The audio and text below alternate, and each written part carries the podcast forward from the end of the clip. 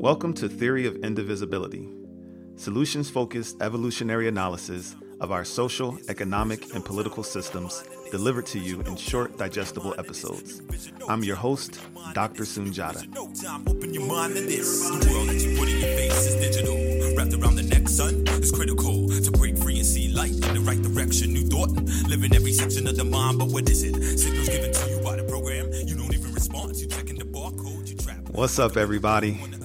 Welcome to another episode of Theory of Indivisibility. I want to start this show by giving a huge shout out to Theory of Indivisibility listener Marion. Marion sent me an email letting me know that the previous episode really resonated and that she eagerly listens to each episode when it drops. Much love to you, Marion. That feedback means so much to me. Uh, it really helps me to keep pushing forward and putting the time and necessary energy into creating this podcast. I would love to hear from more of you. So if you have any thoughts, any feedback, any questions, please don't hesitate to send me an email. And that email can be found in the show notes. In the previous episode titled Capitalism Part 2, we discussed some of the current complexities of capitalism in human societies. During today's episode, we're going to discuss how my theory of indivisibility applies to capitalism and some of the ways that many people are choosing to transition away from it. During season one of Theory of Indivisibility, we are exploring the evolutionary origins, current complexities, and how my theory of indivisibility applies to the following social systems power over, patriarchy, religion, ownership, capitalism, democracy, systemic racism, and education. Season 1 evolves like a book, so for clarity's sake, I suggest starting from episode 1 if this is your first time listening. A huge shout out to my newest patron, Nancy, and thank you to Marion and Rebecca who increased their monthly gift. Thank you to all of the people who have chosen to support the continued production of this show by becoming a patron. It really, really means a lot to me. If you get value from listening to this podcast and you'd also like to support it becoming more sustainable, please visit patreon.com forward slash live indivisible.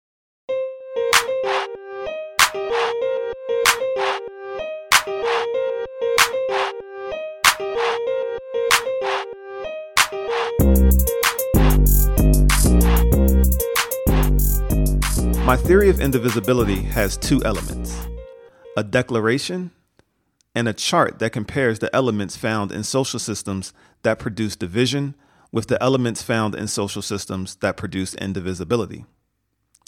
My theory of indivisibility declaration is the following I truly believe that we as humans have the capacity to live in harmony with nature and one another. I truly believe that we have the capacity to live indivisibly. It is my belief that the true leverage point for living indivisibly is in the recognition that our current social, political, and economic systems are intrinsically designed to produce the perpetual dysfunction that we continue to experience because they are rooted in power over ideals, beliefs, and norms. It is also in the recognition that there is no one to blame. Power over systems were designed and integrated into society approximately 10,000 years ago based on the communication, problem solving, and governance tools that had evolved up to that point in time. Just like they had no way to drive cars back then because the skill and know how had not evolved yet, they also had no better way to manage population growth and the perceived scarcity of resources because the skill and know how had not yet evolved. That is no longer the case. We currently live during an era where many people possess the necessary skills to live indivisibly, and there is an abundance of resources available to help more people obtain them. However, by no fault of their own, most people are still mentally trapped within the indoctrination of power over systems paradigms. In the fifth discipline, Peter Senge states that structures of which we are unaware hold us prisoner. Once we can see them and name them, they no longer have the same hold on us.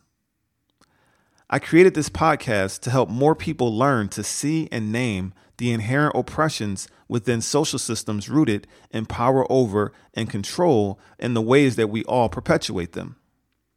I believe that as more people learn this, they will begin to intentionally make changes in their lives in an effort to organize and live in ways that inherently produce equity, sustainability, liberation, and unconditional love for themselves, the environment, and other human beings. End quote. One of the things that makes this podcast unique is that it's based on both theory and practice because I am both an academic and a serial entrepreneur. So I wanted to start out this episode by sharing my journey, my entrepreneurial journey, and some of the highlights, uh, as well as some of the barriers to my success over the years, and some shady business practices that I encountered, um, you know, through my journey, throughout my journey, along each along each step of the journey. So, right around 2003, um, 50 Cent, the rapper, came out with a song. I'm sorry, he came out with an album called Get Rich or Die Trying. Now, around this time, I had just graduated from undergrad in 2001. And uh, in 2002, I, I, did a stint in student teaching um, before I was into the into the workforce for the first time after um, graduating from undergrad. And around this time in 2003, I had that very same mindset. Like you couldn't have told me that I was not going to be a millionaire by 30. In fact, a lot of people around me believed me because most of my peers at that time called me old head because I, I always had like a sense of maturity uh, and, a, and a sense of level headed um, posture that they looked up to and they if they felt that I was a little more mature. And I, have always also been ambitious and driven. And, you know, I, I, I got things done. You know, I had a reputation for doing the things that I said I was going to do. And my first business was actually a clothing store called One Clothing, One Culture. When I was 22 years old, I wrote a business plan, uh, got funding from a, a, a, small business loan from a local bank, uh, had family and friends chip in some resources, and uh, along with a partner, we started this this clothing store. And you know, it was it was it was a success, and in terms of the journey that it takes to to start up. And it was my first startup, and I learned a lot through that process. Um, you know, literally as a young as a young entrepreneur, young man, um, you know, knocking on doors, getting answers to my questions, sitting down with attorneys, uh, purchasing the materials needed to build out the store and hiring contractors, et cetera. I did all that for the first time at the age of 22. And some of the, uh, I can just say, you know, there were a lot of barriers to success and a lot of lessons learned. Uh, location, you know, is a major thing. Uh, we went into an area uh, in downtown Wilkes-Barre, PA, where I, I, attended undergrad and opened the store on the promise that the downtown was coming back. Well, I can tell you that the downtown came back, but many years after uh, we opened our store down there. Uh, in addition to that, you know, I encountered several shady business practices I would travel up to New York City to purchase clothing from various vendors. And but there were various gatekeepers. And a lot of the gatekeepers would ask me to pay them in order to get me in front of the decision makers. So they were asking for $2,000, $2,500 here and there just to get in front of a decision maker. And, you know, we were, were young and we didn't have a lot of money. And, you know, that took a toll having to pay that, you know, those, those, extra fees and and just again just some of the various shady uh, business practices. I also ran into situations where I would go back home to my my city in Philadelphia where I grew up and try to talk to some of the the store owners who owned clothing stores like mine, which were like urban gear, hip hop gear, sneaker stores, things like that, and try to get some tips. And they didn't want to share it with me. I guess they felt like I was competition. So, you know, I had to go out there and learn these things on my own. And, you know, through that through that process, um, during that process, I also decided to go back to school to work on my master's degree in social work. So that was going on simultaneously as I was running this clothing store. So fast forward a couple of years later, um, I got introduced to the network marketing industry. Uh, if you're familiar with companies like Amway, Mary Kay, Avon, where people sell products to uh, family and friends or door to door in order to build up, uh, you know, what's called a residual income, that really, really got me excited. Uh, I joined a company called ACN that sold long distance telephone service on the promise of getting paid a small percentage every month that people paid their phone bills. And at the time, people still used their regular home phones back in the early 2000s to make long distance calls. And it made sense, you know, to get a small piece of that every time people did that monthly. And I could build a team and get a percentage of their um, customers. And it just, it made sense that I could get to my goal of being a millionaire by 30 a lot faster in that industry. So I actually left uh, the clothing store business, uh, transitioned away from that, and put all of my energy and time and effort into building this network. And man, again, I learned so much. It was so much fun um, traveling the country, meeting people, uh, leading teams of people, recruiting people, and leading teams of other independent salespeople. Um, you know, it was it was just a really really good experience. And I also at that time I decided to drop out of my my social work program after about a year and a half in the program um, to totally focus on building this business. And I had a level of success. You know, I, again, very young, early 20s, and I built a large team and we had thousands of customers. And it was, man, again, such a, a wonderful experience. But what I can share is as time went along, I started realizing that the uh, the the other independent sales reps, um, which were just regular people who were doing this on the side. Part time is something you start, and then eventually you can work up to doing it full time if you want to. And I noticed that um, a lot of people didn't have the same drive or the same resources, um, the same access to other people and things like that that I necessarily had. And it began. It, I, I began to see a lot of burnout from a lot of people, and um, you know, after uh, selling people on this idea that they're going to be able to make all this money, when they had to make an initial investment to get started in the in the business as an independent rep, I started to feel guilty about that. The fact that people were ultimately losing money and losing time and not reaching the promise that you know um, we kind of put out there. And you know, there's different schools of thought on that. That you know, a lot of people feel like, well, there shouldn't be anything I worry about because everyone has the same opportunity that I have.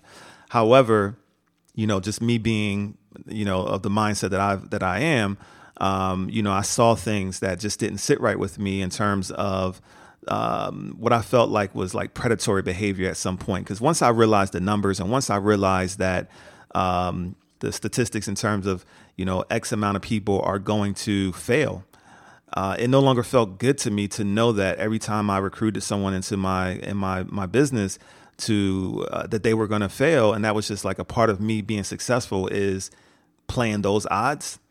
It didn't feel good to me and i walked away.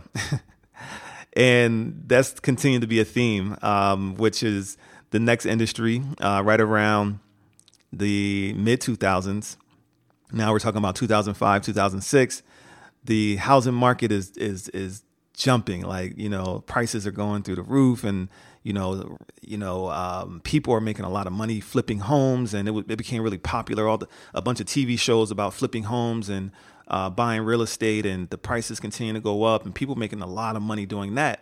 So I shifted my focus over to the real estate industry, and primarily in the mortgage business initially, um, selling mortgages because I had friends who were selling mortgages and making really, really good money.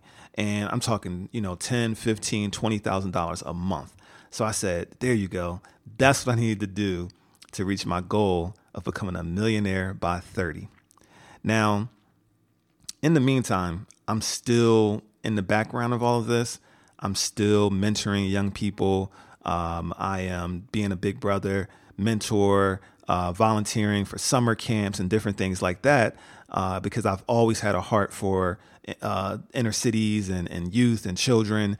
And so I continued to do that type of work as well. And I got into the mortgage industry and like everything else I've done, I had initial, you know, success. And ultimately, I began to see some of the shady practices that would ultimately lead to the housing market crash a few years later. I saw some of my colleagues uh, putting people into, if some of you are old enough to remember, adjustable rate mortgages, where people would start out with really low payments and then their payments would balloon to the point where ultimately a lot of people weren't able to make those payments, and that's what spurred the uh, foreclosure crisis that spurred the housing crash. Well, I had colleagues that not only were they doing it, but there was like it was pressure from management to make to, to, to hit numbers in terms of sales goals and things like that, and the amount of money um, and commissions that were being made. And you can make more money if you put someone into a riskier product. And then when you sold the subprime loans that were risky, um, you know, all the, the things that if you were around in 2008, if you heard all the details about why the housing market crashed, like I witnessed that firsthand at my job. And I personally was not willing to do any of those things to make money.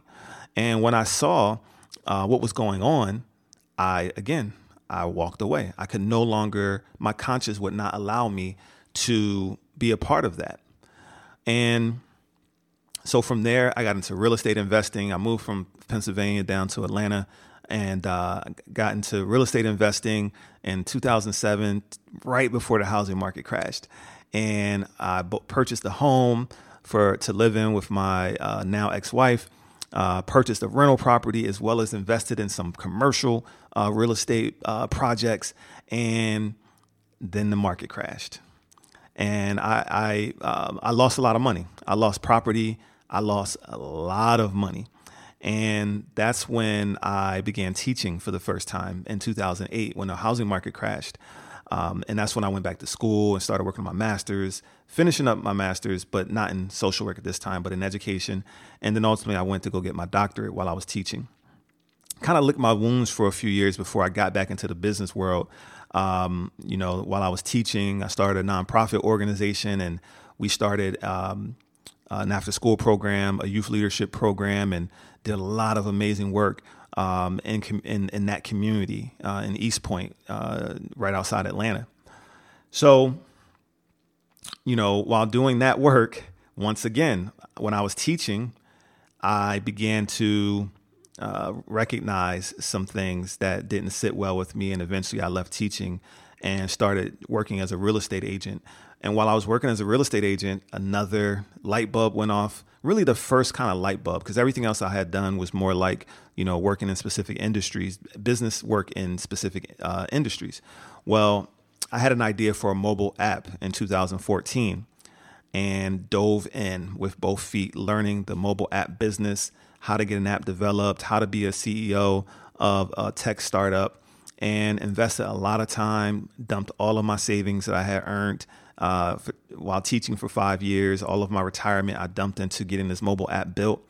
And you know, again, a lot of lessons learned, um, a lot of barriers to success. You know, there were certain uh, engineers, uh, mobile app engineers, uh, that that drank us of money while they were building the app, ultimately to find out that they couldn't complete it. Um, man, some hard lessons learned um, trying to get that off the ground, and eventually we got the app onto the market. Um, it did not. Um, we ran out of money so we couldn't continue to iterate and continue to build it. And what I later learned, you know, just the type of money that you need to, you know, get a tech startup off the ground. You literally need hundreds of thousands of dollars before you even know if it's a viable, you know, product. And it takes a lot of investment and from family and friends. Ninety percent of the time, most tech startups start up with their own savings and, and money from family and friends to get them into the hundreds of thousands. And I personally didn't have that type of capital myself and was not able to raise that type of capital from family and friends because I just didn't have access to those to people with that type of disposable income.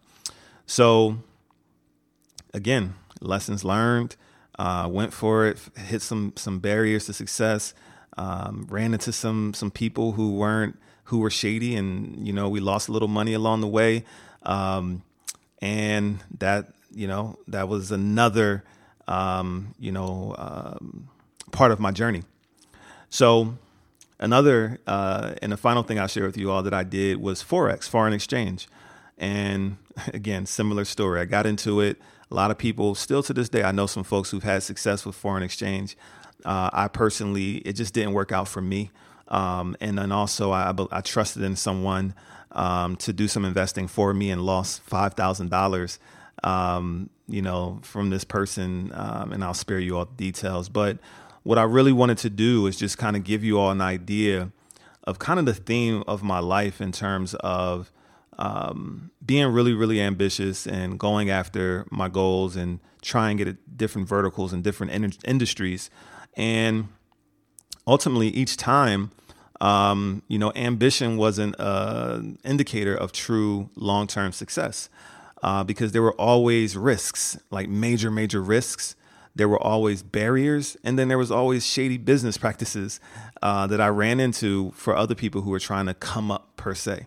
And you know, the thing that stands out to me the most about my experiences in business is the opportunity costs, uh, meaning the tangible and intangible things that I lost pursuing my dream of becoming a millionaire. And I think about the time that I lost that I could have spent cultivating deeper bonds with family and friends. I think about the money I lost personally and the money lost by those who invested in my ventures, the time I lost that I could have invested in my mental and physical well being and lastly, I think about the time I lost that I could have used to cultivate my innate gifts and use them to, to fulfill my purpose on this earth.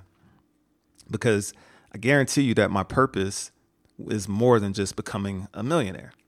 So I began to shift away from the get rich or die trying mindset after I learned about and began to immerse myself into systems thinking. For the first time in my life, I began to connect the dots to the to the patterns in society that serve to create and maintain the haves and the have nots and the us versus them divisive societal scripts that play out in our lives over and over and over and over.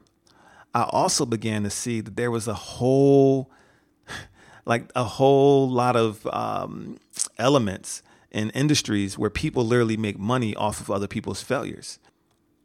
So it was around 2015, like in the last five years, that I've transitioned my entrepreneurial spirit into what I'll call next systems work. This work includes my anti oppression activism, like this podcast and the things that I post on social media. It also includes unschooling organizing that I do and the authentic dialogue trainings and consulting that I do. At the beginning of 2020, I started working as a real estate agent again in an effort to increase my income Prior to this year, I primarily drove for Uber for a few years to preserve my mental energy for the next systems work that I was doing. And my goal is for one day for this work to sustain me. Um, but while I was driving Uber, the beautiful thing about that was it didn't take any brain power. So I was literally able to, to invest a lot of time into my anti oppression work, doing the research for what became this podcast. It literally took me several months to research the fundamental um, foundational science that supports my theory. Uh, a lot of the, the research that I shared in the first few episodes, um, it took me several months to to research the foundational um, you know info, and I literally uh, you know did that for several months in 2018, I believe. So at this stage in my journey, I'm focused on divesting from capitalism as much as possible. And based on my journey and the knowledge that I've gained about its negative impacts on both social and environmental sustainability, I've come to see the system of capitalism as inhumane. I want to take a moment to share with you how I take this theory of indivisibility work into the world. At the heart of my theory is the belief that we have the capacity to learn new skills. If we want to live indivisibly, we have to learn how to communicate, resolve conflict, and govern our individual relationships, families, communities, and organizations in ways that reject power and privilege and embrace equity and collaboration. For the past five years now, I've been facilitating trainings on a skill designed to do just that, called Authentic Dialogue. Authentic Dialogue is about shared inquiry a way of thinking and reflecting. It's an exchange where people think together and discover something new. It is the seeking of greater truth, a shared truth that results from a deeper understanding of one another. I have facilitated both individual sessions for two people and group sessions for organizations and companies. I also created an online training titled Create Healthy Personal Relationships and Thriving Organizational Culture with authentic dialogue, a three step process for collaborative conflict resolution that you can access for free at my website under courses. visit igotogrow.com. That's I G O T O G R O W.com and click Book Me to view a list of facilitation topics. And please reach out to me if I can be of service to your family or organization.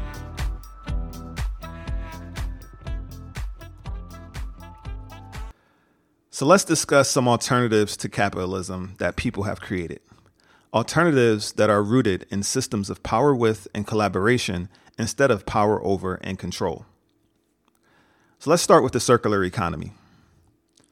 Capitalism is a part of the make, take, waste linear economy where we take resources from the ground to make products, we use them, and when we no longer want them, we throw them away. A circular economy is based on the principles of designing out waste and pollution, keeping products and materials in use, and regenerating natural systems. The circular economy is a new way to design, make, and use things within planetary boundaries. Educator, sociologist, and sustainability provocateur Leyla Acaroglu states the following The future is circular, not just in the wider economy, but also in our daily lives. We can no longer avoid the reality that our planet is in need of better care.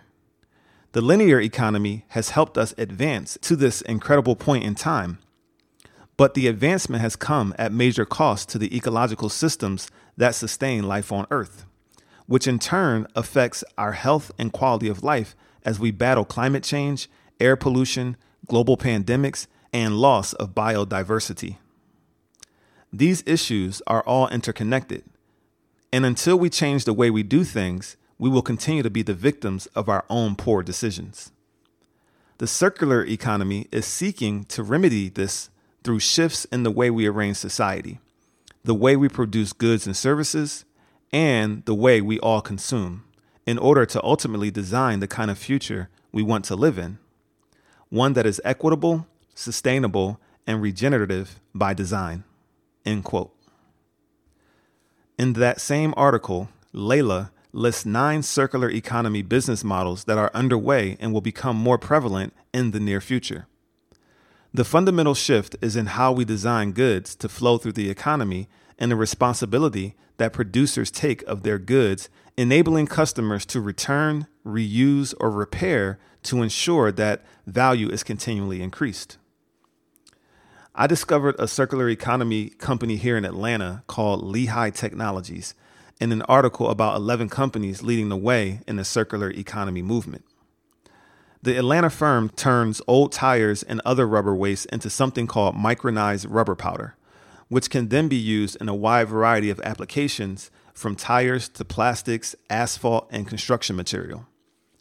500 million new tires have been made using its products which has earned them recognition and several awards.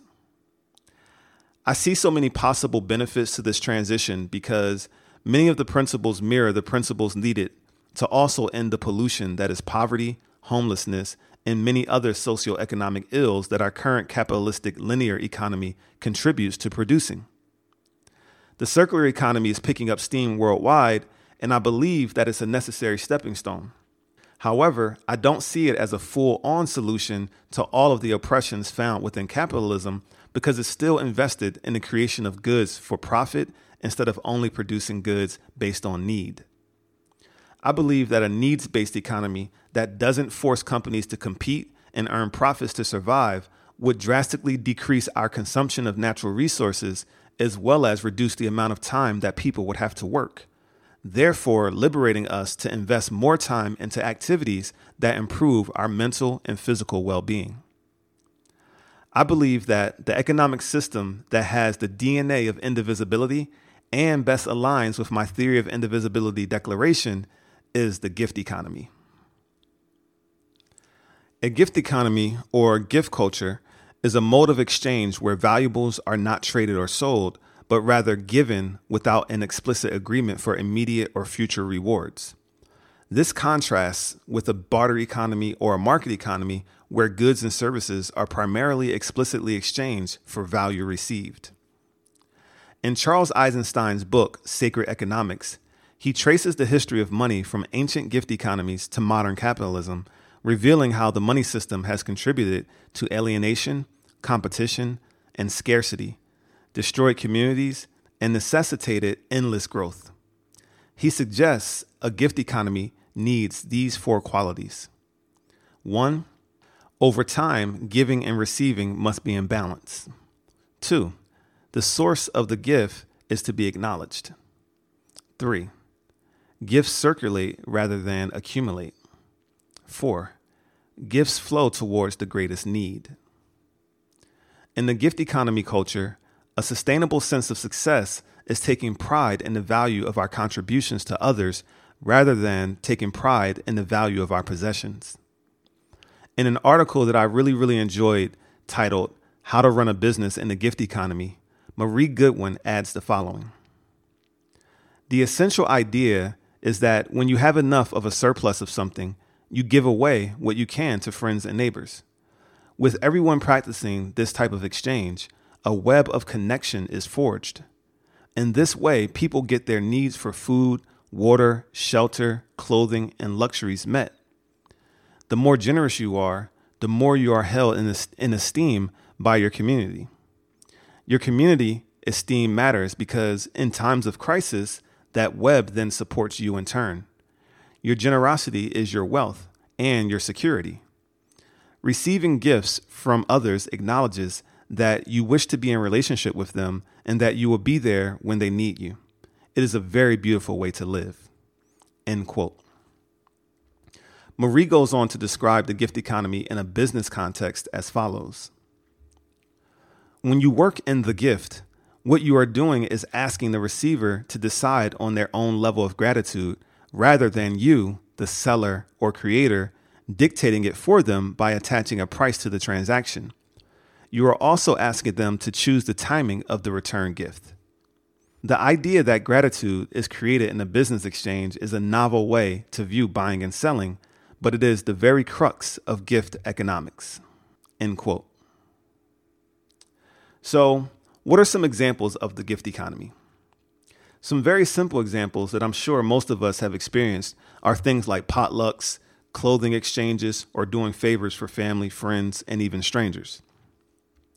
To go beyond that, an example in my own life is that I offer a pay what you can or pay what you want um, payment option in my authentic dialogue consulting and mediation work, as well as my unschooling consulting and online trainings.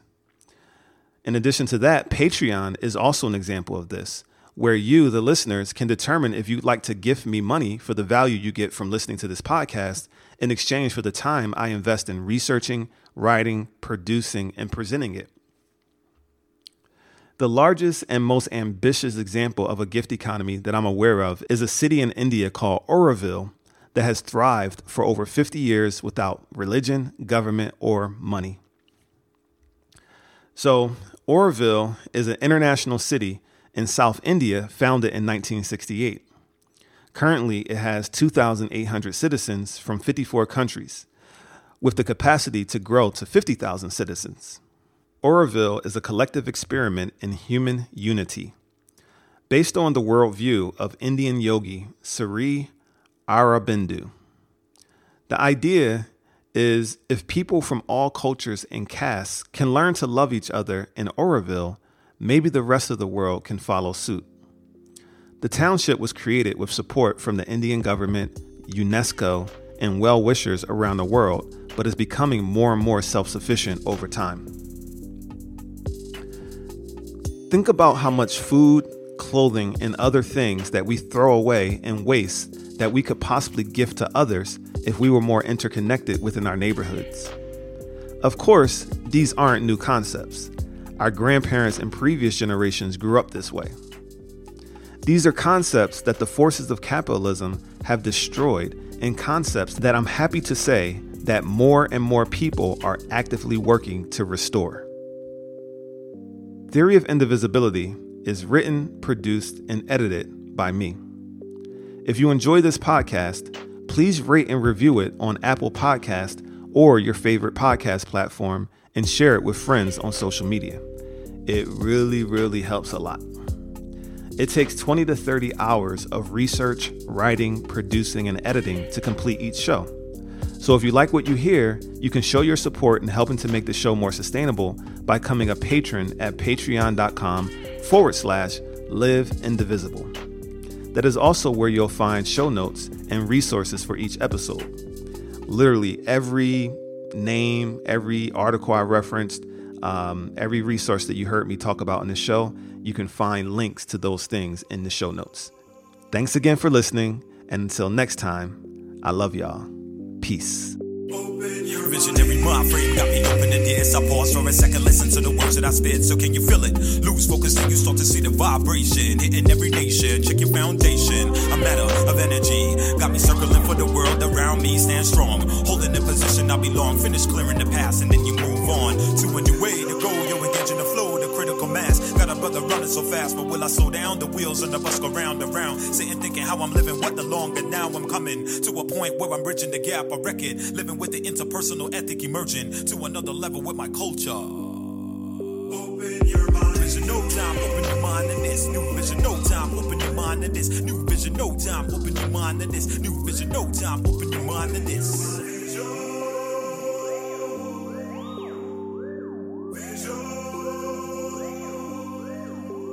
Theme song New Vision is performed by Achilles the Cosmonaut. Find more from Achilles the Cosmonaut on your favorite music streaming app.